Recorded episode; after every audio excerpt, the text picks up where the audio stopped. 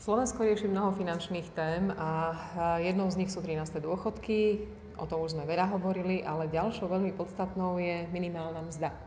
Budem o tom teraz hovoriť s predsedom Finančného a rozpočtového výboru Národnej rady Marošom Vyskupičom. Maroš, minimálna mzda je komplikovaná téma, pretože na tento inštitút je viazaných množstvo iných poplatkov, tak je? Dobrý deň, áno, tak je. Samotný problém minimálnej mzdy je presne v tých previazanostiach, čiže nie, nie úplne hlavne v tej najnižšej sume, ktorá je teda pre tento rok 570 eur, ale v ďalších kategóriách mzdy, kde teda vie byť mzda až dvojnásobná v náročných kategóriách, v náročných 5. kategórii a takisto všetky ďalšie previazania na príplatky nočné, príplatky víkendové, príplatky za sviatky a, a, a vôbec ďalšie mm, zobrazenia v kope ďalších zákonov. Minimálnu mzdu využívali ľavicové vlády, využívali smeráci, využívala predošlá vláda na to, aby si pridávala u ľudí body bez ohľadu na čokoľvek. My to nechceme úplne robiť rovnako. Určite nie. Minimálna mzda by mala byť ekonomická kategória, ktorá teda vyjadruje tú minimálnu mzdu, za ktorú sa v krajine pracuje. Nemal by to byť nástroj na získavanie voličov, ani nástroj na neviem, nejaké ďalšie veci. Mala by to byť skutočne ekonomická kategória. My hovoríme, že ak sa zvyšuje len tak dinom danom, jednak to ohrozuje štátny rozpočet, ale dva je to aj pre zamestnávateľov niekedy také náročné, že paradoxne práve tí najzraniteľnejší na to najviac doplácajú. Áno, presne tak. Povedzme si vlastne, čo sa stane pre budúci rok.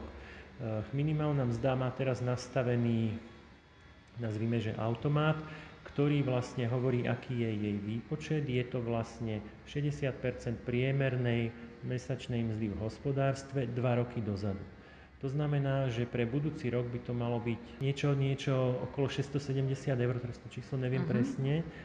A to si zoberme, že je vlastne obraz z doby, kedy sa darilo, do aktuálnej doby, kedy vlastne je ekonomika v poklese. Čiže nám teraz medziročne veľmi stúpne minimálna mzda, čo bude veľký problém práve pre tých najzraniteľnejších, to znamená tých, ktorí majú najmenšiu kvalifikáciu a, a teda robia za, za tieto nízke mzdy.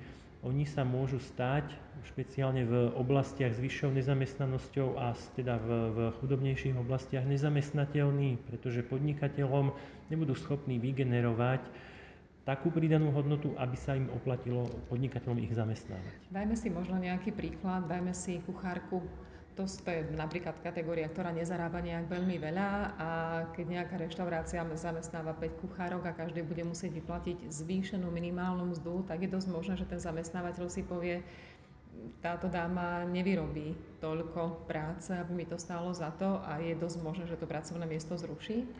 Áno, presne tak. Toto sa môže stať, že si povedia, že No namiesto 5 kuchárok budeme mať 4, samozrejme musíme im zaplatiť viacej peňazí, možno budú musieť aj zvýšiť ceny, ceny teda podávaných jedál a je možné, že na tú 5 skutočne nevíde. Preto je minimálna mzda veľmi komplikovaná téma. hovoríme o odhadoch na budúci rok a teraz sa rozpráva o tom, či sa bude zvyšovať, zmrazovať alebo či by sa mala aj dokonca znížiť. Aký je taký dlhodobý postoj ZAS k tejto téme? Eh, dlhodobý postoj je, že minimálna mzda ako jedna suma je akoby veľmi nešťastná. Pretože v Bratislave asi všetci cítime, že tu minimálna mzda nie je problém v zmysle toho, že nikto za ňu nepracuje a teda akoby neplní tú svoju funkciu.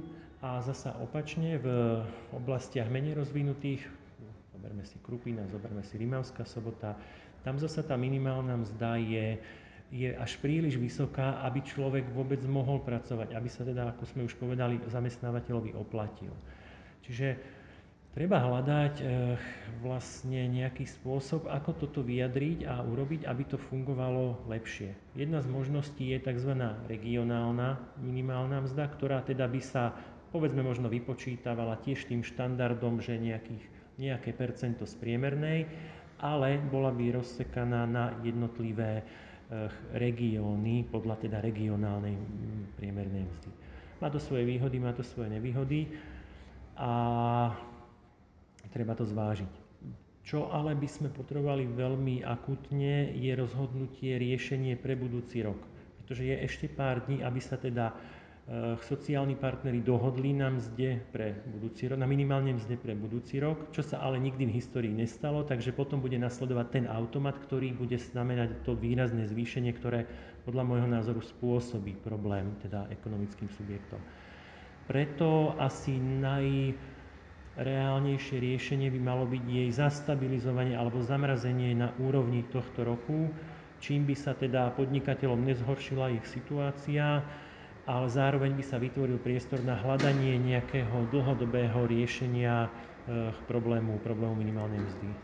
No budú to ešte komplikované rokovania a prepočty. Každopádne na teraz ďakujem veľmi pekne. Ďakujem pekne.